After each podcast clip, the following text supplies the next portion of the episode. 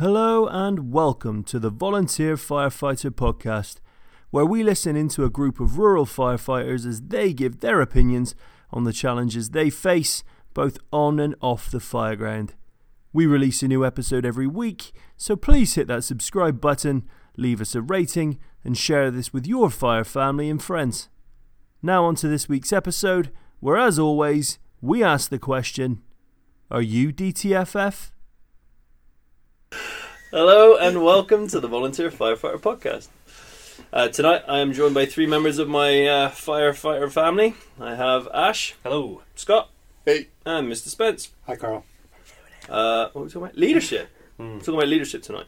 And leadership from a, a, a firefighter point of view, as opposed to an officer point of view, which we will be covering next week. But this week we're talking leadership. It's a two-part episode. Two-part episode. two-part Mm. episode. It's a This two-part. is a series. first, This is a series. Oh, That's series, right. yeah. Series, a It's series the one first and in the two. series. I think series is more. I don't know. I don't know. Series So two. we should do Sure. an episode after that from the I don't know Whose point of view? It's good. Good question. We could have a. civilians' point of view. no. But you guys, you guys were just on a. You were just on a not a leadership course. You were on a, an officers course. That all uh, people that are looking to step up to the plate to be officers and people that are currently officers need to take in order to uh, stay current, obviously, and, and keep that accreditation. So you guys, uh, let's start with Ash. So Ash, what did you what did you discuss there? I guess there was we were discussing something about the, the, the different types of leadership. Maybe let's start there. Yeah, so there is uh, three. Uh, I'm going to say documented three three types of leadership that they spoke about, and you have your democratic, your autocratic, and laissez-faire, and they're they're three distinctly different leadership styles. Um, all of them, eh, in my opinion, two of them very very valid. Laissez-faire, not in emergency situations, but more, I would say, come into play uh, for the full time guys, living guys. Uh, they spoke a lot about the laissez faire uh, French means let let it be or let them be. So you're you're just letting your people run wild with um, wi- without any real leadership. Basically, uh, you would you trust that your people know what they're supposed to do but you also don't really care of the outcome is kind of what I got from it. Um, where your democratic and autocratic are definitely more um, they're structured. Um, So on the on the Democratic side, Yeah. how, how was like how did they describe that? Is it like does everybody vote on the the situation? Kind of that. yeah, I think it was. Uh, it was another one that you don't really use much on the fire ground because you don't really have time to.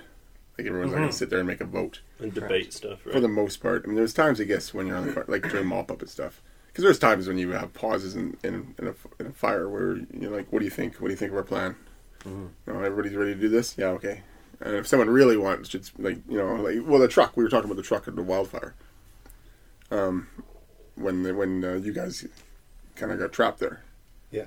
Um, a more democratic position would be, "Hey, two of us don't want to go here. One guy does. Let's not go there." Mm-hmm, for sure. Um, I don't know if that's a good example, but that's you know, um, in a democratic society or democratic scenario, that would be kind of the idea. But is it good in a emergency scene?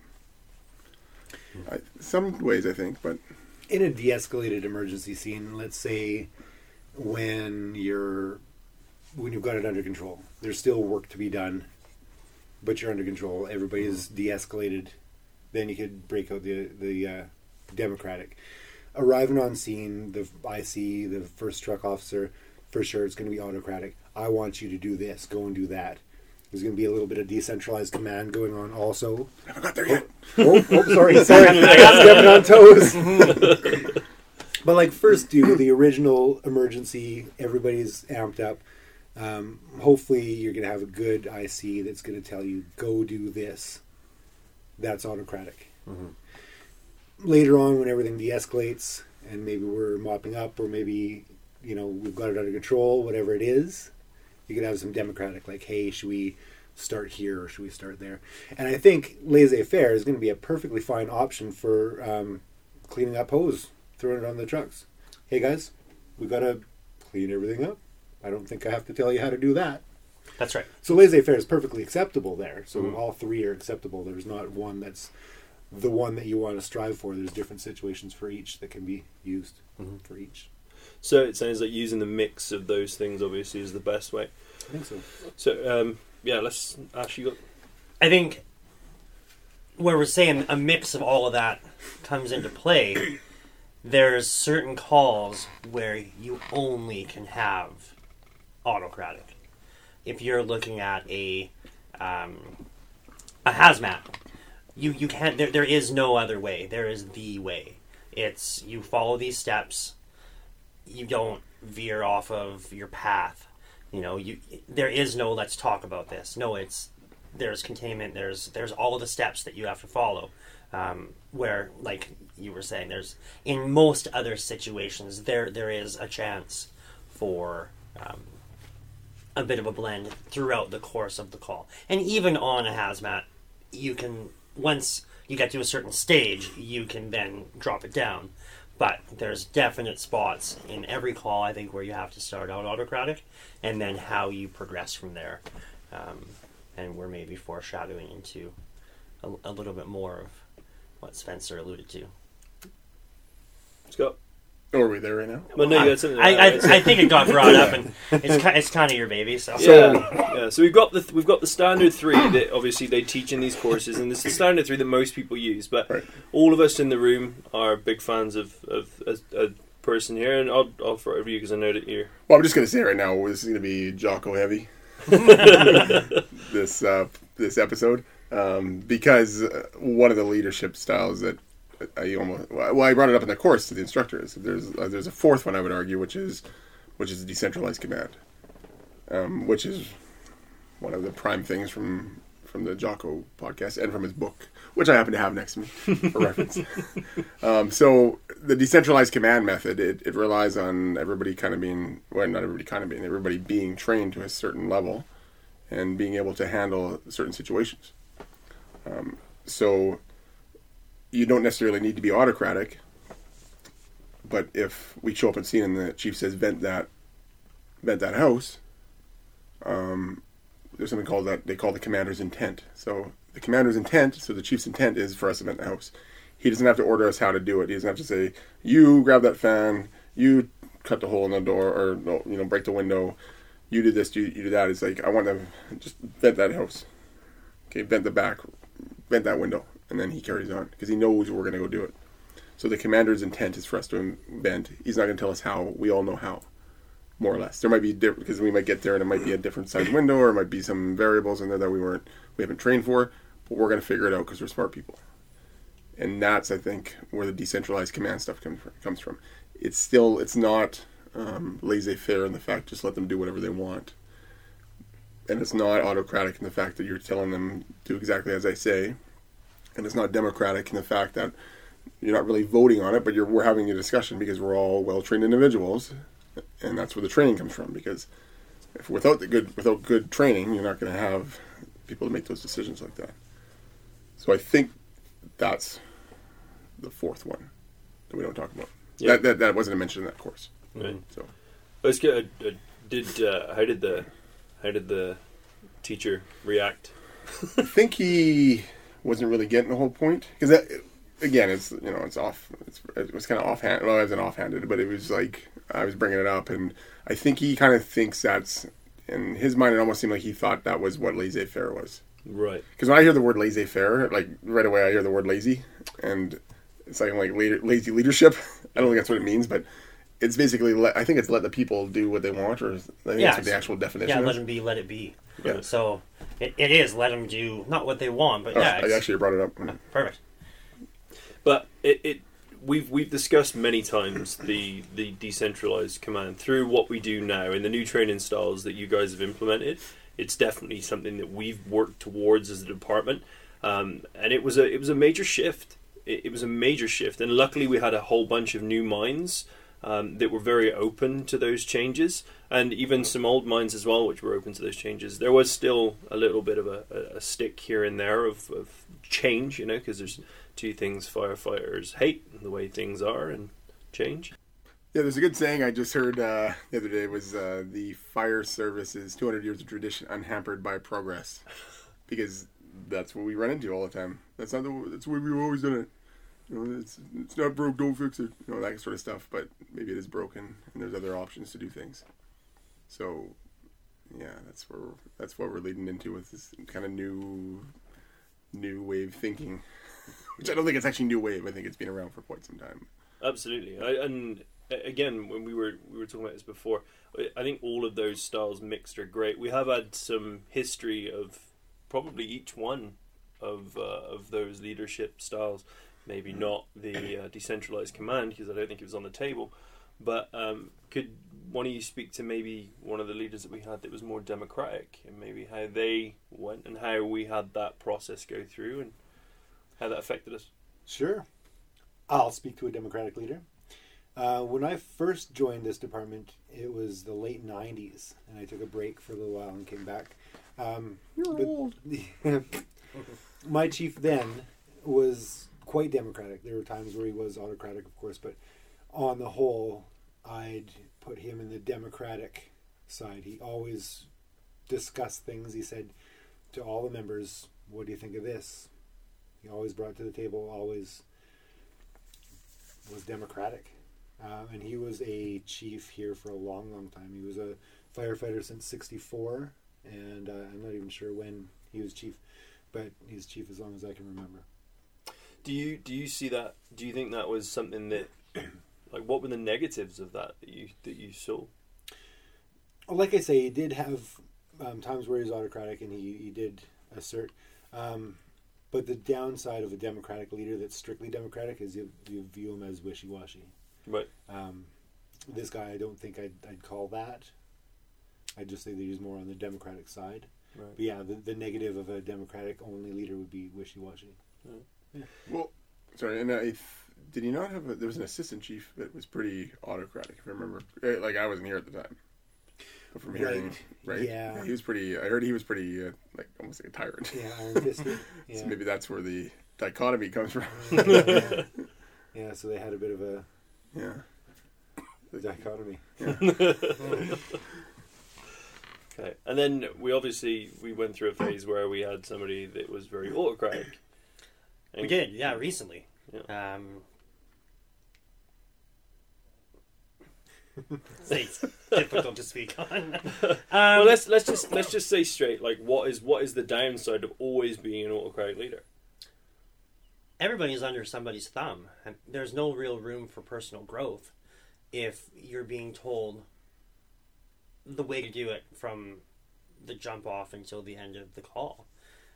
For people to grow and for, for them to become better, you need to allow them to spread their wings a bit, to, to go out and to trust in, in your people and their skill set that you've trained to go out and get the job done. If you say, I want you to go and take the two and a half off, five lengths, run out, spray in this window, walk them down that path every step of the way, you're making mindless drones. If you say, I need you to go attack the Alpha Bravo corner, there's uh, they're going to go and they know what to do. And that's going to be it. Um, yeah. Scott. Yeah, I think that particular person was uh, even in the hall. It's like, nope, this is the way it's going to be. So there was no, there was no discussion. It was just like, this is how it has to be. It wasn't even every fire call. It was just like every time, yeah, I'd bring something up that was new. There, there'd be ways as a training officer, I'd get a like I, you know, like anything else, I could figure out how to get around people. So I'd, I'd figure out how to plant seeds in other people's minds, and then we'd all kind of be like, suddenly we'd be all on one side, and then he'd be like, oh, okay, I guess we're gonna do it this way. Which I don't. It's not the best way to do things. Like it's like kind of underhanded. But um, like we were talking in this course, um, am I one of the people that are we the people that you know if mom does, if mom says no, dad'll say yes. Right. Well, our instructor was implying that's a bad thing. I said, well, what if the guy that is saying no, you don't think he knows what he's talking about, or a bunch of guys don't think he knows what he's talking about. So yeah, I'm gonna go talk to the mom. I'm gonna go talk to the other guy because even when we had the autocratic leader, we had a fairly uh, democratic um, deputy chief. So it's kind of the again, it was like the reverse of what Spencer was just talking. So the Chiefs kind of reversed. So we had a we had the opposite. So I would go to the deputy chief and be like, "Hey, these are the things I want to try to do." Oh, that sounds good. And then we bring that forward. So uh, you do have to kind of be for an autocratic chief. Maybe not on the fire ground because that's you can't be underhanded and back like I don't not backstabbing, but you can't be going behind their back. But sometimes to get stuff done on the training side, I had to I had to go behind his back and do things and be like, hey, we're gonna hey, hey guys, I think we should try this, and then we try it, and then we just, like I remember we practiced uh, a a new technique. We were trying to. Uh, Spencer was there, and one of the guys that's coming next week, Todd. We the first time we ever practiced uh, the hinge rescue. I don't I can't remember what chief we had at that time, but it's very like new techniques are right out, not bringing anything new in, and we were like, hey, let's practice this thing on the Tuesday night outside the building.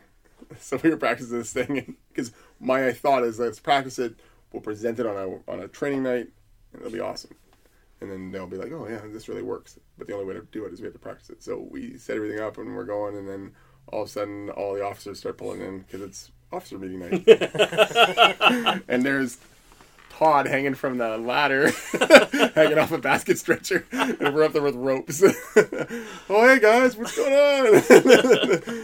so it wasn't, it didn't go over that well. Um, might have set us back a little bit, but in the end, we end up using this rescue now. But yeah, Yeah, we train heavy on We train one. heavy. train on heavy, it, yeah. yeah. we trained heavy on it for a while. Now we got it down, and now we can train it, you know, at random times. I was gonna um, call you out on your underhanded on fire escape. the first thing that jumps to mind is getting a tender out on uh, that calls south of town at the end of the big fires. That might have been a little underhanded. That was a little underhanded. I don't really recall. a great technique. and uh, maybe maybe we'll also just have a quick one on the old. Uh, Let's go put our SCBAs on, stand so close to the fire and the smoke that the officers can't hear us, and then we can make our own plan where they can't come and talk to us. How about, how about some of that action? But anyway, there's some you use what you have to to get around what needs to be done and said. But ultimately, it's all in was a little the, it's all in trying to get things done, and not necessarily for any bad reasons. Just because sometimes things just get busy and convoluted, and action and time, as we all know, things happen fast. We need to act and respond quickly to things, and sometimes, unfortunately, if mm-hmm. someone's caught up in something, then things need to be done quickly. It goes back to our decentralized command. If we're all smart enough to make decisions and we don't need to ask the questions that we need to ask of certain people to give us permission, we make the decisions based on the training and the repetitiveness of what we already know and have done. Right. Right? Mm-hmm. And I really think now with the new leadership we have, that's where we're at for the most part. Most of the officers and most of the like the chief and the deputy chief, they have that mindset of like, yeah, these guys know what they're doing. Like, because there's so much stuff. There's so much stuff that they that a chief or whoever the IC is when they get there to do that they can't. They they just can't possibly be thinking every little step that the guys have to do when they get there. It has to be like, yeah, we need that. Like it could be as simple as go put that fire out. I will handle everything else. I will get rid of the. I'll get the the power guys to come shut off the power. I'll get the gas guys to come shut off the gas. I will contact the police. I will contact the ambulance. That's all the stuff the IC is telling dispatch to do, and he that's what he's worrying about. He's worrying about the whole picture. He can't be concentrating on that one little bit, and I that and I think that's where we're at right now because the guys know we we're training right and we're getting things done. Mm-hmm. yeah, for the most part. Yeah. Yeah. So with the with the decentralized command uh, what are, what are the main benefits then would you say? So let's say someone is currently in the situation they're a training officer maybe um, and they're looking to slowly maneuver this in like they're maybe they're dealing with democratic and autocratic leaders um, and you obviously you went through the process of of not sidestepping but definitely maneuvering through some of the fog that was created from those personality types to be able to get what you got into place and then allow it to grow. So, you you got anything on that? Just how to kind of navigate those waters to maybe start influencing this a little bit more in the direction which is more of a decentralized command. I think you just got to show it. You got to show it works, and the way to do that, I guess, is like you got to do it on on training nights. You got to show that these things work. Um, but I mean, you got to train hard because you got to be able to have the the commodity to be like, okay, we can get these guys to go and do pretty much anything on the fire ground. Um, so that's the start. Like you have to really um, up your training level, I guess. So I mean, the training ground that we have is, helps huge, right? Because without a training ground, you can't test a lot of these things, and that's what we do. We we test a lot of this stuff in. It's almost real world situation, but without being real world. Like we're we're we're pushing it as hard as we can, and that's what tests it, and that's what shows the officers like, oh, okay, I can trust these guys to know what they're doing. So then when we go to a fire, they know if I just say, do whatever I'm, you know, commander's intent, the guys will go and do it. I don't think that answers your question a little bit. Well, it, it did a little for sure. Yeah, I mean, I think I think it's it's tough on that one. Yeah, Ash, you got something to speak to? Yeah, I think Scott hit hit the nail on the head there. Though, you need to have your training up. You, I don't think years ago, and again, like we, I'm not trying to knock on how things were before I wasn't here, but I think the level of training and the intensity, and across the board, the level of training with all of the membership to get people to that to that level where you can trust. It doesn't matter who's going to be on that track. For the most part, I think all of our members, you would be able to say, you know, this is the commander's intent. You want to go and do this. Go extricate that patient. Go, you guys, go and stabilize. Go and put the fire out. You know, you don't need to hold their hand, but you need to have a level of training across the board, not a couple all stars, a couple rookies. I mean, rookies are tough, and that's why we do have our different level and our different color helmets, so you can recognize the new people coming up. But you, once they get released into the, the general public of the fire service, you want to make sure that they are at a level where, if they're on that truck, you can say, "Go and do this," and they're at the level where they can do it. So training's huge. You you need to be there to embrace this. If if your if your whole company isn't I guess, willing to buy into the training, um, maybe that would be a downfall of it. So you need to have the entire fire company that's going to buy into the training. Yeah, and you need the right people too for decentralized command because some people that some people that come into this and not just this but everything they come in with certain frames of mind and they're used to being treated and dealt with in certain specific ways and some people are in the frame of mind where they have to be told what to do and they're waiting for somebody to hold their hand. Mm-hmm. So to try and change someone's mind on that can be challenging, and it's that thought process I'm sure we all go through. As soon as any of us kind of show up to a, a call and we look at the people that run in behind us, we're all instantly making decisions of what seat am I going to sit in, what value am I bringing to this truck, and and what kind of role do I need to take now? Because if I hop on with rookies that are that are like younger than me in the in the years, now I've maybe got to take control of those three back seats. If I turn up and I know that there's like um, I turn up with you, Spencer, and it's an extrication call, and I don't know, like Grant shows up and Grant hops in the front. I'm happy days to go and get you as much stabilization as you need to get in there on the tools because I know that you're you're way more adept at me than doing those doing those things, right? So you we all do that. So I think you need that kind of you need a different mindset when you mm-hmm. to to be able to accept decentralized command. Scott. Yeah, I think people are still important. Like anybody's still important. They don't have to be the guy leading because they're still. It's not like everybody's doing their own thing. That's what we got to be clear on. It's not like a. It's not like the team of uh, guys get off the back of the truck and it's like Keystone Cops. Everybody runs each way. it's like we're st- it's st- you still have that unit working, but the decentralized command part of it is the chief or the even the captain doesn't have to watch over you like a, a, small unit of guys can go do like even two guys can go do one thing. So maybe the second guy there, he's not a he's not a true leader, but he'll follow. He'll follow everything that he's been trained to do. So you need those guys too. You can't just have if you have all leaders, and that would be a real problem. Because mm-hmm. yeah. there's a whole lot of alphas. There's already a lot of alphas in the fire service, and have even everybody trying to be an alpha and I think that's why autocratic sometimes still comes out, and it still has to sometimes because you got to like someone definitely has to still be in charge. Someone definitely has to tell them, and someone's got to take ownership. Like the the book that they that Jocko and Leif wrote is called Extreme Ownership, and that's really where it started. Like the the, the commander has to take ownership of his guys. So whatever he whatever he says he has to take ownership for, like whatever what happened. So he's still in charge, but he has to make sure his intent is clear for them to go out and do, and their training is done and everything's done, because otherwise it comes back to him or them, or not him. Carrie would kill me. Actually, I don't think she would, but So maybe, um, Spencer, I'll, I'll ask you this: one. What what do you when you look at when you look at leaders? What makes a good leader for you? Like, what do you look at in a, uh, as good key points for a leader for for you? The thing that jumps to my mind is open mindedness. Um, the one trait of a, of a leader that, that I don't like is my way or the highway type of leader. Um, now, that's not to say that I don't like autocratic leaders, because there's a place for that also. So I'm being wishy washy here, of course, but um, yeah. laissez faire. A little bit. Oh, yeah. yeah, but that's the thing is that I don't like. Um,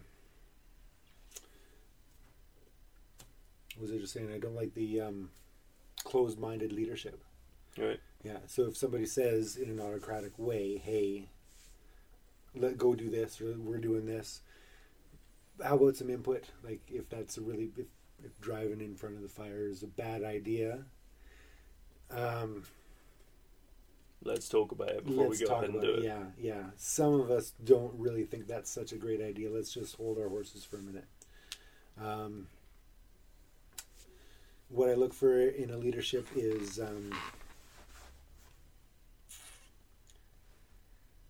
Yeah, it's tough. Eh? It's It it's is, tough. yeah. To, it's tough to define when you're looking at it like that for sure. yeah, And I I jumped on you with it because I know that when um, when you speak up. Um, and you, you speak up a lot, which is great, and you need those people. You do, you absolutely do. But when you speak up, others listen. But you have zero interest in becoming a leader, and yet you lead without having the title, right? Hmm. Wait a minute, you were in that course that we were in. I was, Ash and I have this conversation actually quite a lot. so, does anyone here like a good war movie? I do. Carl, oh, you Oh, yeah. war Gotta movie? like them war Ash? movies. Yes, sir. Commando. It's a war movie. Commando, for sure. There you go. Get to the chopper. That's Predator. It's not. Yeah, whatever. so I fancy myself as the sergeant from your typical war movies. In that I don't want to be the guy that's that's giving the command and it's in charge and all that sort of stuff. I kind of because I've got a fair amount of experience here, um, so I want to be the guy that the people go to. Like, hey, what do you think we should do in this situation? Um, and I'd like to think that I help out the captains in that they don't really have to worry about um, me with a group of guys. Like I can I can exude that leadership, I guess we'll say, um, without wearing the red hat. Yeah, I'd, I'd agree. I would absolutely agree. Um, in fact, the one of the one of the taglines is "Everybody needs a Spencer." And we've brought it up multiple times. Of because Kerry, well, Kerry was saying like, "Oh, uh, yeah, I got stuck on the truck, and then I was having an issue with the pump, and then all of a sudden someone walked by, and it was Spence, and he helped me fix it." And so I was like, "Oh yeah, they did the same thing for me. I just Spence walked by, and hey, we can fix this. Yeah, sure." But you like you said, mad you- technical skills. you got them mad tech skills. But you, you, you're right. You've, you've been on the department for a long time. You have that mechanical aptitude. You might even say you have an aptitude that is mechanical, and um, you, you're into that kind of stuff, right? So, and again, because of that past experience and the fact that you do also train the groups as well, Right. it's a very, very, um, it's a very, very important and well respected position. I think that you hold regardless of, of that. And sometimes that's needed. That's very, very, very much Mhm. needed because there are questions sometimes that you want to ask. You don't want to necessarily ask an officer, and having someone that is willing to step up and answer that question without any direct authoritative response is very helpful and a lot less intimidating, especially when it could be a pretty serious thing that you're dealing with. Mhm. So, I think it's needed. Yeah. Well, what did I say earlier today? I don't know. Not all. well, if you guys read it, Yeah, because it was in the group. Scott don't read. Oh, that. Yeah. Scott don't read Yeah. groups. No, I read My that. phone's been off. all day. Scott Yeah. did. I read that. Offline. Yeah. Uh, not all officers are leaders, but not all leaders are officers. Yep. So you would hope that every officer would be a leader, but if you take a look down the line, have you known any along the way that maybe aren't the best leaders? You probably have. You can see it in the old, the olden days, maybe today. And then you got a guy like Spence. Is he an officer? No. But is he a leader? I think he's one of the better leaders within the department. Okay. Okay. I'm not sure my head's going to fit out the Well, door. there you go. There you go. Well, even even the pair of you guys, right? Like we're getting into the points of individuals, but it takes it takes the it takes different personalities to be able to make leadership work, regardless of what style it is. And we were saying earlier, obviously, you have the democratic and the autocratic guys that work together to create a unit that made shit work.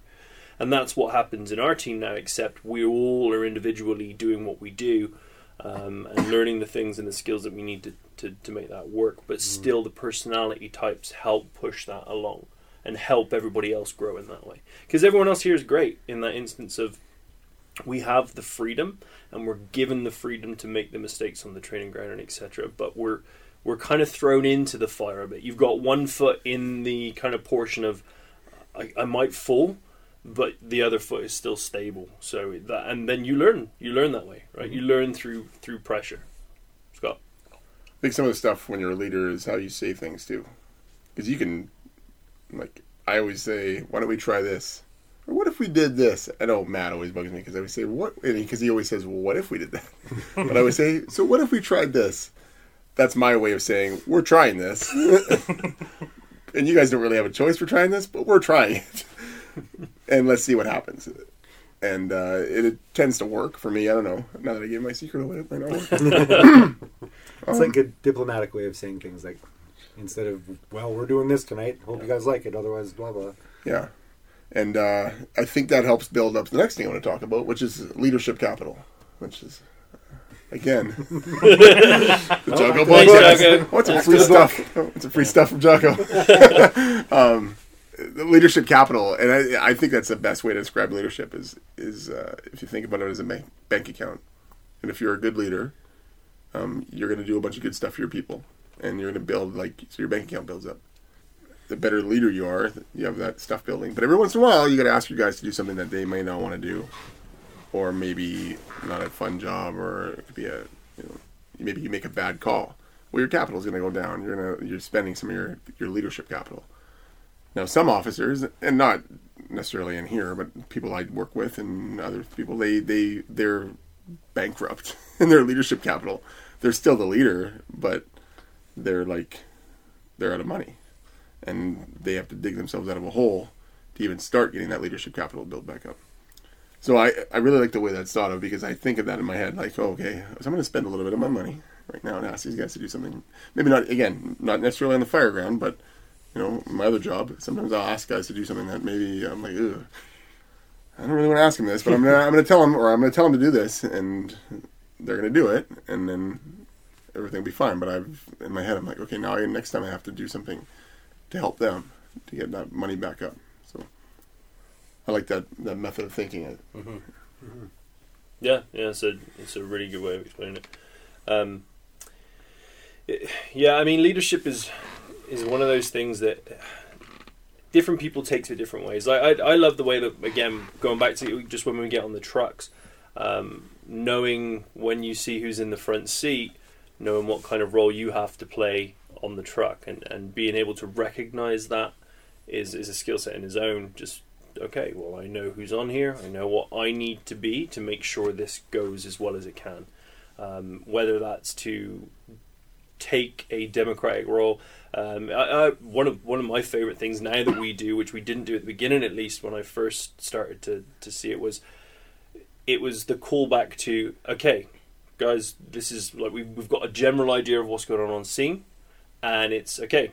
This is what I want you to do. Officer turns around, just says, "This is what I want you to do," and the three people in the back are having the conversation on who's going to do what and how that process is going to occur.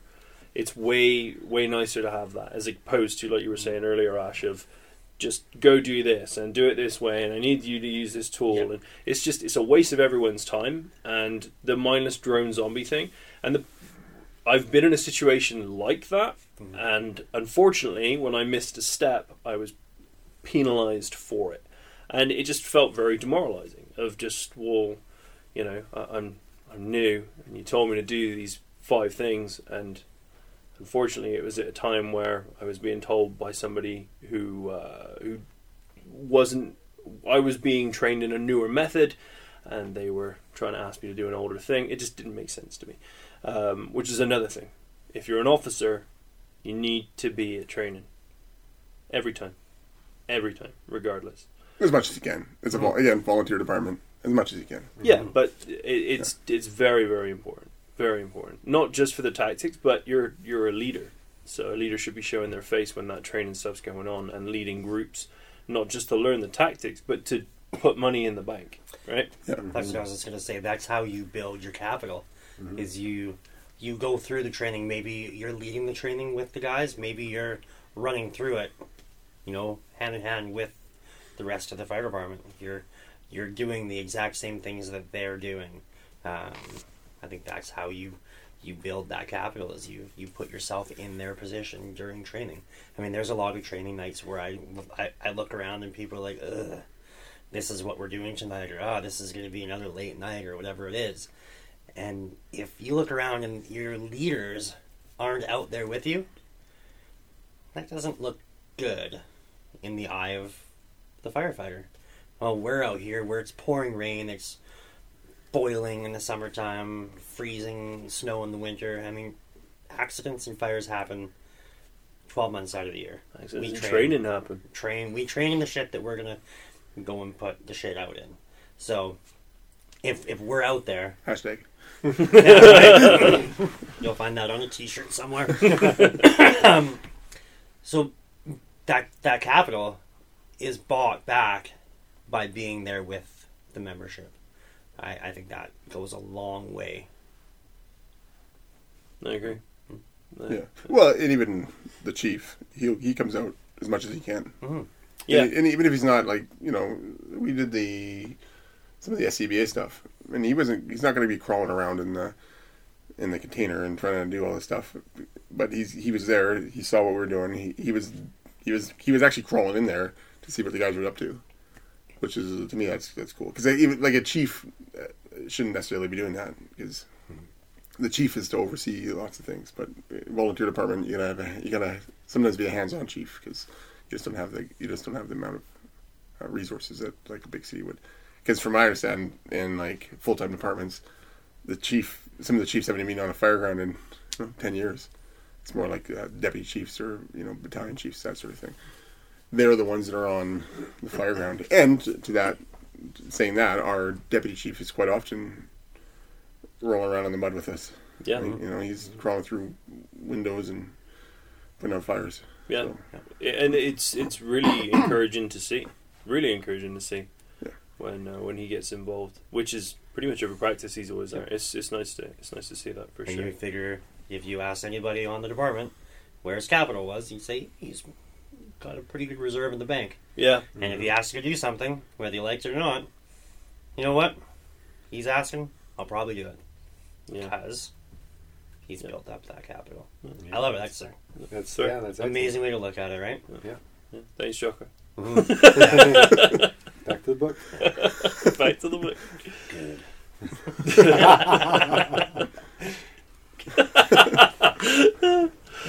I love it. Um, yeah, so um, maybe let's just talk a little bit about um, mentorship and how you don't necessarily need to be a leader, but you maybe already you may already be leading without even knowing that you're doing it. So Ash, all right, you can speak to that a little bit, and then we'll. Uh, I- let's I- Spence, I let's start with you. Yeah, I feel Spence really had something to input there. Well, yeah, for sure. You can be you can be a leader without being a leader. You can be a mentor. Um, a perfect example that I can think of is uh, a guy we have in our department, Earl. He's younger than I am, but he's been on the department longer than I have. which I always forget he's younger. He's younger than me too. yeah. Um, he uh, he's like Silent Bob from the Clerks, the New Jersey trilogy. If anybody knows that at all, doesn't matter. He he uh, waits to Always. drop pearls of wisdom. Um, everybody, if Earl says something, because he doesn't say stuff often. If Earl says something, people around here listen. Um, like I, I'd call him a young guy because he's younger than me, but a lot of the people around here would call him an old guy but he's been around the block and he's seen lots of stuff and he's got a really level head on him. So when he does open his mouth and start to, to say something, you can you can see the room stop and listen, and uh, and that's a mentor. Um, whatever he decides to say is going to be well thought out and well delivered. Hmm Yeah, I was just going to build on that with with Earl. Um, what I really like about him, Earl is very the old ways. However, what I love about Earl is if you show him proof of concept, this works, he buys into it. So he is the true olden days firefighter that is willing to adapt moving forward. And that's why when he speaks, and I learned that quite early in my career here, if he speaks, I shut up and see what he has to say. Because he is willing to adapt, but he definitely wants to see why we're doing it. And I can think of a million times along the way that we've changed some things. Uh, two and a half pre-connect being one of them. I don't understand why we would do that. We show him, holy shit, that worked out pretty alright. And now he buys into it. So, yeah. But then on the same night, um, we were doing something different with our our pre-connect we, that we had learned through a course we took. The guy was showing us how a certain way to do a, a Minuteman uh, load, um, and it was a deviation from what the way we've done it in the past. So I started showing it on a training night, and Earl said, "Well, the reason why we do it this way is because of this reasons." And he showed me, and I was like, "Oh, there's a reason why we've done it the way we've always done it." So I was like, "Okay, so there is a reason." Like, because sometimes, like, I, I the, my least favorite term in the world is that's the way we've always done it. But sometimes, if like a guy like Earl can speak up and mention this is a reason, and he knows a reason, and he can show me the why why we do it th- this old way, then that's fine. Let's stick it to, stick it that way. And this, yeah, this, I mean, this thing the guy taught us. I can't remember what it is anymore because we dropped it. Um, it was just a certain way to wrap the or to to end. I think it was to end off the excuse me the Minuteman, and we've since reverted back to our old ways, and it's way better, and it fits in with the two and a half that we now have a, as a pre-connect. So, and and there's like out of you know 32 guys on the department, there's or 30 whatever we have right now. Um, there's there's a there's a, a half a dozen a dozen guys like like Earl that that are good mentors, but they're not going to be they're never going to be captain. They're never they don't want to have him be chief, Mm. but they will step up and they'll mentor. They'll not, maybe not mentor uh, verbally. They'll mentor mentor physically. Like they'll take you aside and be like, "Hey, try this way." Oh, okay, cool. So Yeah, yeah, I've gotten a few little bits from from Earl in the same same way. And like you said, there's there's a whole bunch of people that they don't necessarily stand up in front of the crowd and lead the lead the pack, but when you need to have that one on one with people, or if they see you either struggling or doing something in a certain way, they can step up and just say, "Hey, try it this way. Do this thing this way. It's way easier, and this is why we do it this way." And uh, if you are that person, then that's great. It's great to do that and keep doing what you're doing.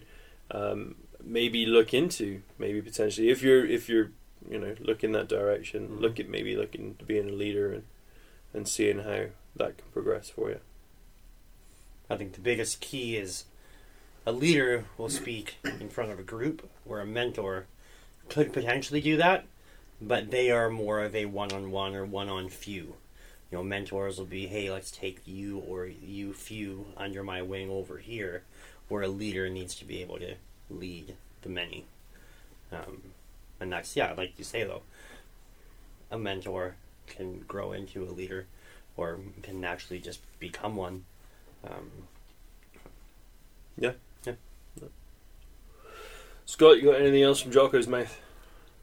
I was actually going to bring something up, but uh, thinking about it now because this is from our point of view as firefighters, and next week It's from um, the is going to be from the captain's point of view, and I think I'll talk about there's a few things uh, such as prioritize and execute, cover and move. It's definitely going to be from the officer's point of view. Um, what what they could be doing to make a better fire ground for for us as firefighters. So I will save that information so I can read it again. the full recap. Spence, got anything to add? I don't think so. I think we covered quite a fair bit, boys. I think we did Mhm. well. Yeah. Okay, gentlemen. Ash, Scott, Mr. Spence, thank you all very much for your time. Thanks, everyone. Mr. Spence. Every time.